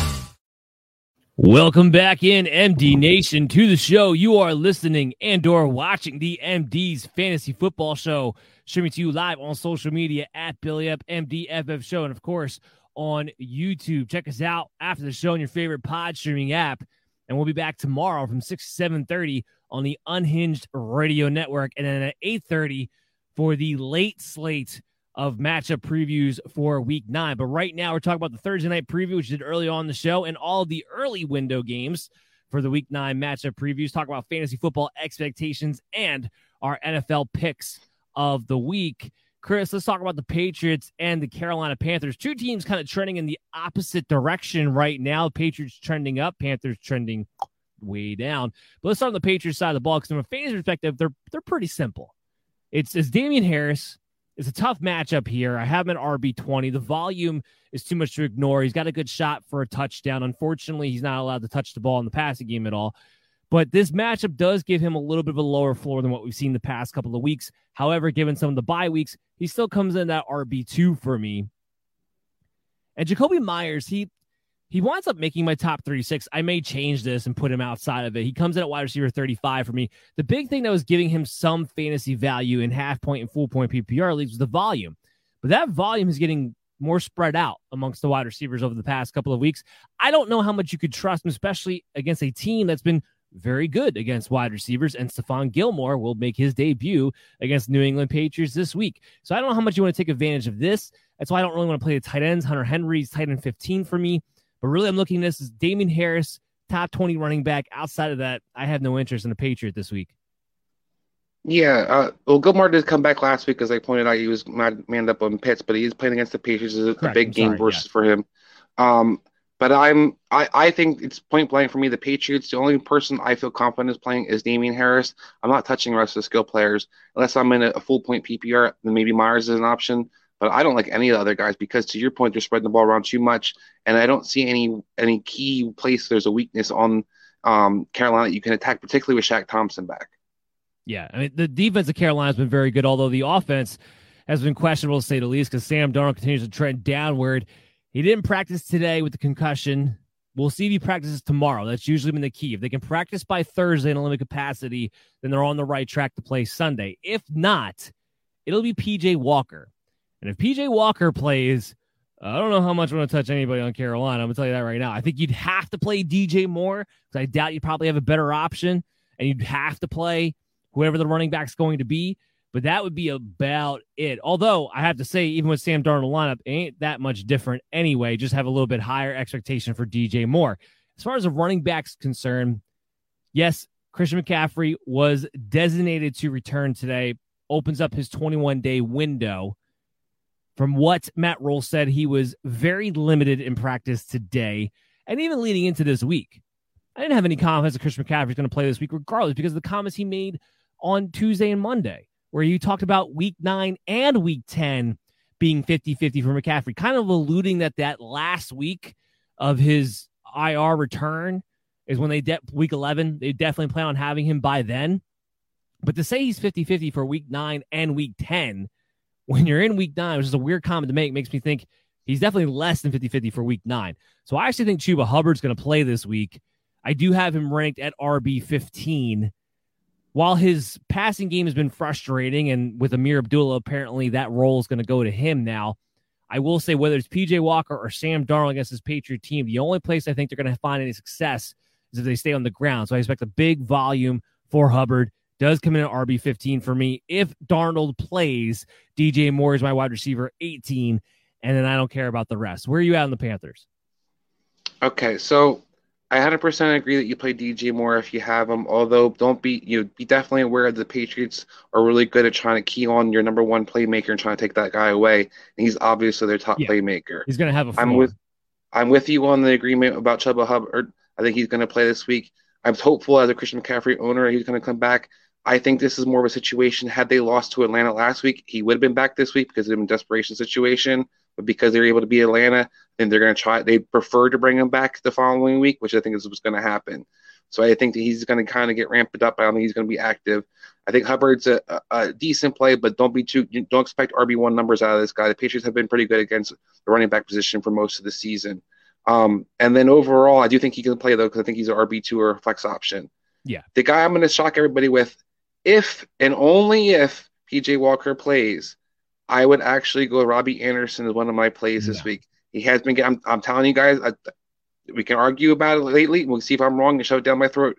But I'm going to go with him as a, a play because I think when Robbie Anderson's actually going to get 11 targets that he actually can catch, um, I think he's going to have opportunity to be pretty decent. They had a connection for when Walker had a couple of games where he played. I think it was last year, um, and I think you're going to see that he'll actually give him the ball better than Sam Darnold could. Now, Darnold plays, no Robbie Anderson. PJ Walker is going to get eaten alive by the defense if, if he plays. That's, I don't. That's I my don't- call. That's my call. Okay. Okay. I like it. It's a bold call. It's a bold. It's a good for a bold, bold call. call.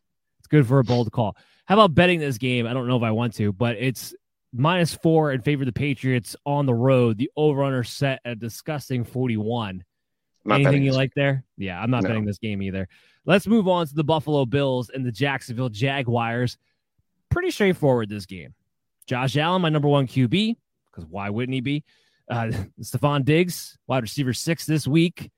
Still just, it's been frustrating a bit with Stefon Diggs. He's not getting that same volume that he got last year because, believe it or not, Emmanuel Sanders is, is an upgrade over John Brown. And they still have, they have, you know, the emergence of Dawson Knox, even though he's been banged up the last couple of weeks. And Cole Beasley is still a thing here and there, although Beasley dealing with a rib issue today did not practice, but they still think he's going to play on Sunday.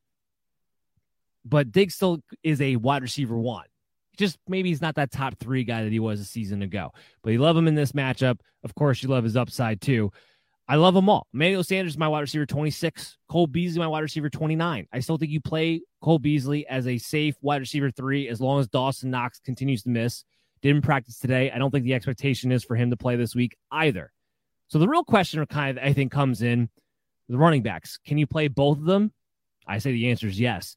Zach Moss comes in RB 21 for me. Devin Singletary is RB 30.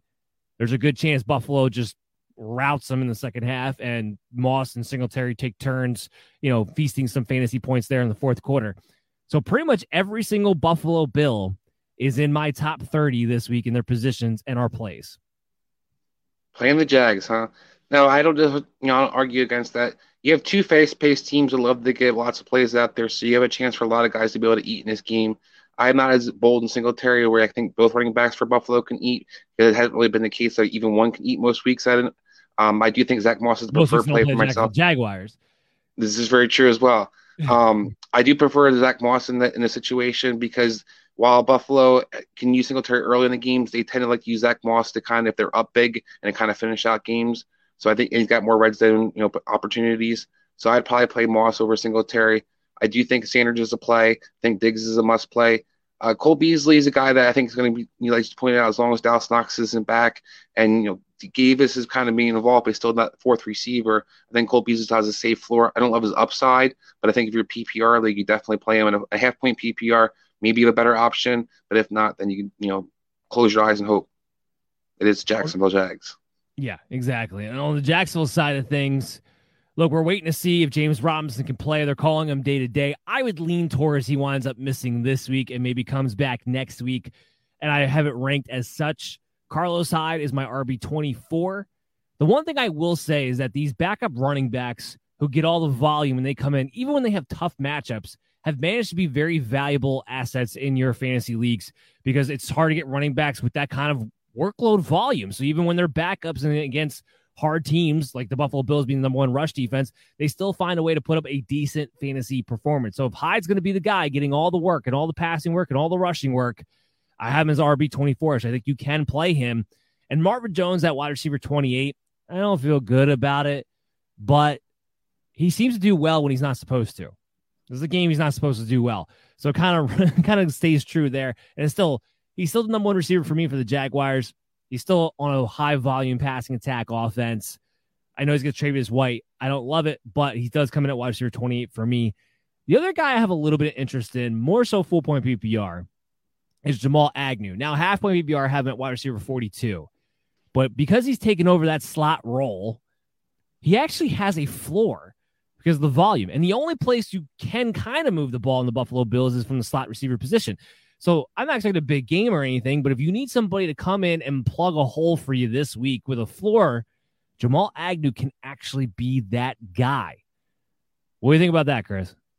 Yeah, I I agree. Everything that people wanted out of Laviska Shenault coming into the season, you're going to get of Jamal Agnew, basically. You're going to get a guy who's going to have the six to seven catches for about 60 to 70 yards.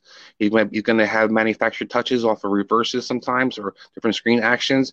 He's going to have that floor, as you kind of talked about, and it has to be obviously a priority to get the ball. And people forget he played with um, Bevell, the offensive coordinator for Jacksonville, when he was in Detroit, and that's a key reason why he moved through the receiver position because Bevell saw something as a kick returner, as playing defensive back for Detroit, but he had special ability that he thought he could utilize. So I think this is kind of his pet project, and I think he's going to continue to be his pet project. Uh, we we've seen that when it comes to Urban Meyer, he likes to have a gadget player, and that kind of seems to be this guy. And like you said, he talked about the slot. It's one of the places you can attack Buffalo at. Marvin Jones, I mean, yeah, I, I'm with you. It's like when you're supposed to do something, you don't. When you're not supposed to do something, you do.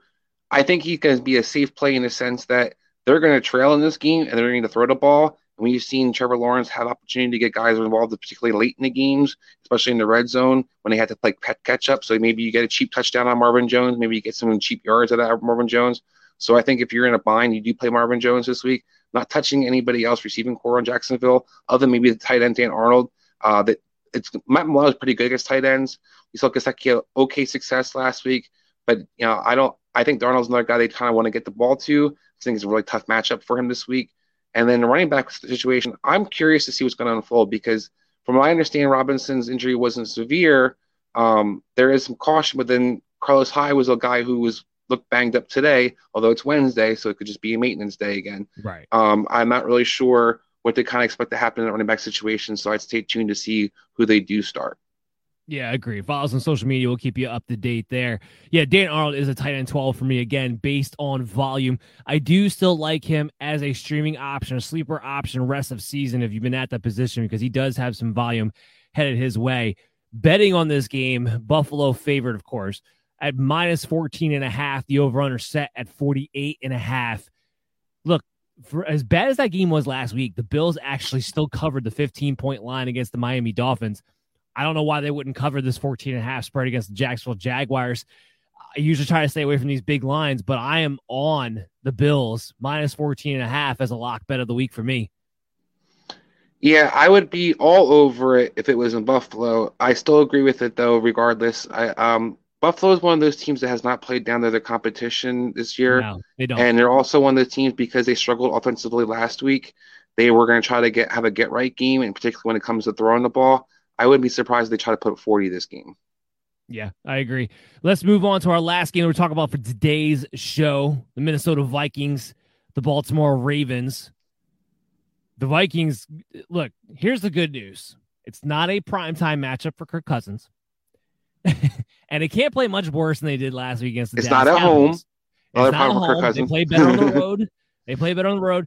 So, look, I think the Vikings are going to play better than they did. Baltimore has been a vulnerable defense for most of the season, with the exception, I think they had one really good game. Other than that, you've been able to pretty much take advantage of Baltimore. Now, I don't really want to stream Cousins. There should be better options, but he is QB 16, so he's at that back end of the streaming territory for me when it comes to my rankings. But I'm more so excited about Dalvin Cook having a bounce back week. He comes in my RB6. I'm excited about Justin Jefferson having a bounce back week. I know he's a little bit banged up and played a little bit of a limited snap count in the second half, but he came out, practiced today, was completely fine. We're not worried about him for Sunday. He comes in at wide receiver nine, and Adam Thielen comes in at wide receiver 13 for me this week. Even Tyler Conklin comes in at tight end 10 because the Ravens have been bad against tight ends so far this year. But I think you're playing every Minnesota Viking player that you would have interest in against the Baltimore Ravens on the road and not worry about what you saw in prime time last week. Yeah, I'm for me, I don't disagree, but I'm sticking to the main options on the Vikings. I'm playing Cook, I'm playing Agreed. Thielen, I'm playing Jefferson. I don't mind if you play Cousins. I don't think it's a bad play, particularly on the road versus Ravens team. I'm not going to reach for Osborn or Conklin this week myself, though. Okay. Okay. And on the Ravens side of things, Lamar Jackson, been a little bit frustrating fantasy wise heading into the bye week. He's running around, but the passing attack hasn't always been there, hasn't been consistent enough. But I guess the Minnesota Vikings, they lose Danielle Hunter. There are they're they're trying to find guys to pick up off the street for the secondary right now. It's the Minnesota Vikings team. You saw it against Dallas. You saw it against Cooper Rush. They're just improvising when they're out. They're back to what they looked like last season because of all the injuries. And if that's going to be the case, I love this game. Lamar Jackson, my number two, only behind Josh Allen as far as quarterbacks go. And of course, Marquise Brown, my wide receiver 12. So a low end wide receiver one for me. Because even with Rashod Bateman and the possibility of Sammy Watkins being back, Marquise Brown's role is not going to go anywhere because Lamar Jackson continues to be aggressive every single game. He's got a great shot for some big plays in this one. Now, as far as Rashod Bateman and Sammy Watkins, I actually do have Bateman as my wide receiver 38. I think coming out of the bye, I think he does take over officially that second receiver role. I think it's something you can potentially utilize depending on what your options are this week. And I think he will increase as we move forward. For this week, if you have another option, I'd go with it, but he is in that territory of wide receiver four spot start. And then I guess it, Latavius Murray didn't practice today, so I don't know if he's going to play this week. Maybe he doesn't. But if he does play and he is the starter, he did come in at RB 36 for me this week because he has the potential to score. I don't want to play a Baltimore Raven running back if I can at all help it. I don't care how good the matchup is on paper. Chris, is there anything you're seeing with the Ravens that I'm not? No, the only thing I'm concerned about, I think the Bateman's actually going to be involved. I do think he could be a play. I think he can be receiver three. Um, and I think for a lot of teams out there, you're going to see them try to utilize him. For me, I think you're going to see the Ravens try to utilize him as more of their in between guy, kind of Sammy Watkins was in the beginning of the season. I would be surprised if he's a little more three receiver sets out of this offense. I love Lamar this week. The only guy I'm concerned with Rashod Bateman and Sammy Watkins both being healthy actually is Mark Andrews. Yeah, I saw Mark Andrews my tight end three. I think he's turned a corner uh, a couple of weeks ago where he's just he's going to be that that consistent pass option of all the pass options in his offense. He's going to be the consistent one. I'm not worried about Rashod Bateman, Sammy Watkins taking that role because I don't think there is a role for a third receiver on this team. I think whoever's at number two, they get the role, and then it's Mark Andrews uh, as far as his role is concerned. So I'm not worried about Mark Andrews at all with with a healthy Rashod Bateman, which we've seen the past couple of weeks, and Mark Andrews be good, and even with the threat of a healthy Sammy Watkins, because there's rarely is there three receivers on the field for this team anyway. So I do have him at tight end three. I feel pretty good about that. As far as betting this game goes, it's minus six in favor of Baltimore at home, but the over under at 49 and a half. I'm taking the over. I think there's actually a very good chance there's a shootout here on our hands in Baltimore on Sunday. So give me the over. I don't think I'm going to bet the line. Yeah, I actually like the line more than I like the over. Um, I think the Ravens will cover. Um, I think for me, it's going to be like a 28-24 game. So I'm trying to figure out what, what did you say the, the over was? The over is is 49 and a half. Yeah, I'd go on the over in that then as well. But I definitely like the Ravens at home, I like them to cover. But you say it's 28 24. That would they wouldn't cover. It was 28 24. It's minus six. 28 24 isn't it 52? No, I'm talking about the, you said you would bet the line on the Ravens as well as the over under, did you not? Yeah, you said the Ravens are favored by six and a half. Right. But you just said So I- I bet- I bet that. 28 24, which means they Well- wouldn't cover if that was the case. I, I- yeah, I mean, I'm saying that score in my head because I think it's going to be around that frame. I don't think it's exactly going to be the score, but I can see it being something close. But I think the Ravens do score the win by the touchdown. Um, I, I so I'm sorry about my number I said, but I was trying to think around the range I can think both teams could score. So yeah, I think it's gonna be on the over because I think it'll be, it'll be like 50, 52 points or so. Just want to be clear for MD Nation. Hey guys, No, guess I time it apologize. is? Thank you. Yep. The mail's here. All right, guys. If you ever want to get in the mailbag segment, all you got to do is hit us up on social media, DM us at BellyUpMDFF Show. We'll answer every single question that gets sent to us, and then we'll add in a few extras of our favorites to get mentioned on the show. As long as you know, with you guys commenting in, like you did at the beginning of this part of the show, we always appreciate that as well. Rod, he asked, "I need a replacement for Rodgers, you and everybody else. Would you play Big Ben or Daniel Jones?" Well, first of all, Rod, these can't be your your best two options. I wouldn't want to play either one of them. Now, I'll I'll answer this two different ways. I'll answer the first way. I'll assume that these are your best two options. Maybe you're in a 14, 16 team league and these this is what you're dealing with. Which in which in that case, oh, I can't believe I'm saying it, but I probably would go Daniel Jones over Ben Roethlisberger because there's no ceiling the Roethlisberger's game. You maybe have the chance for Jones to decide to run around a little bit this game or have to come back from behind and the volume dictate uh, that he'd be a better option than Ben Roethlisberger, but I don't love it. I'm also going to answer from the other side of I think you got better options.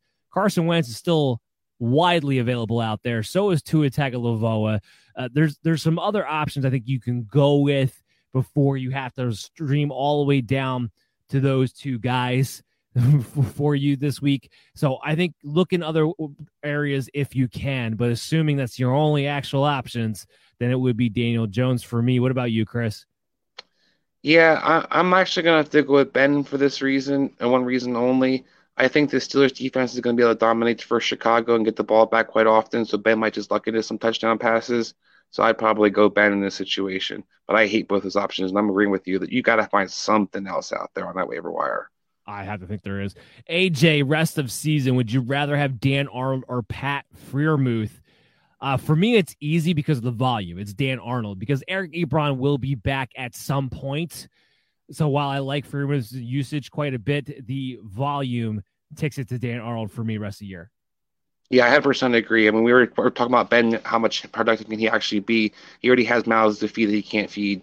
There's no, I think Dan Arnold's definitely a guy they're looking to get up the ball to in Jacksonville. I like Dan Arnold. Brian, rest of season, Tua Tagovailoa or Taysom Hill? It's Taysom Hill. He runs more. I know Tua can run more, but it's not something he really looks to do. Taysom Hill runs more. He's going to have a higher floor to ceiling ratio week in and week out rest of season for me. I'm actually going to switch it up. I'm going to go with Tua in this. I like the volume of the passing game. I like that he scrambles enough to have a floor. I I question how much the Saints team offense is going to score overall points wise the rest of the season. And then last but not least, Jair, flex, full point PPR, Cole Beasley or Zach Moss this week. I'm going to go with Zach Moss. Uh, even in full point PPR league, he's been leading the way a little bit the trend over the past couple games. Although, I mean, it's the Bills; it could go back the other way any given second. But the past couple of weeks, the trend has been Zach Moss has been a little bit more involved in the passing game.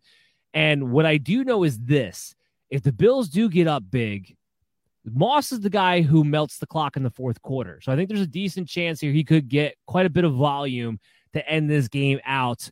I'd rather have Zach Moss, where we could have Stefon Diggs and Emmanuel Sanders, especially Sanders after getting blanked last week, go off and go crazy and get theirs rather than a Cole Beasley this week. So I, I would take Zach Moss there. Yeah, I go with Zach Moss as well. I mean, he right now he's uh, twenty number twenty five in full point PPR as a running back. I think you're going to ride that guy, especially versus a Jacksonville team that's been Swiss cheese this entire season. To your point, if they get up big, they like to use him. They also like to use him in the passing game. So I just think he's got a safe floor and better upside. All right, guys, that's going to do it for the show. I know we went a little bit long today, but there's a lot that we had to cover. We'll be back again tomorrow from 6 to 7.30 on the Unhinged Radio Network at unhingedsn.airtime.pro. And then I'll be back live on social media at Belly Up MDFF Show and on YouTube with the uh, Thursday Night Football Gamecast. I'll react to whatever big things are going on, keep you up to date there, and preview the late slate of Week Nine games at eight thirty. Oh, those Mike White highlights. Was yeah, exactly.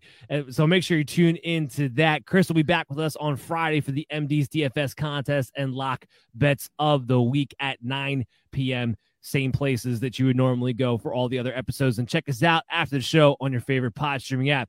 Guys, I'm Dan Mater. This is Chris Dowhauer. Take care. We'll see you tomorrow. Mary redeemed a $50,000 cash prize playing Chumba Casino this year. I was only playing for fun, so winning this was a dream come true. Chumba Casino is America's number one social casino experience. It's serious fun. With over 80 casino style games to choose from, you too could win life changing amounts of cash. Be like Mary. Log on to chumbacasino.com and give them a whirl. That's chumbacasino.com. No purchase necessary, void or prohibited by law. 18 plus. Terms and conditions apply. See website for details. The voice in the preceding commercial was not the actual voice of a winner.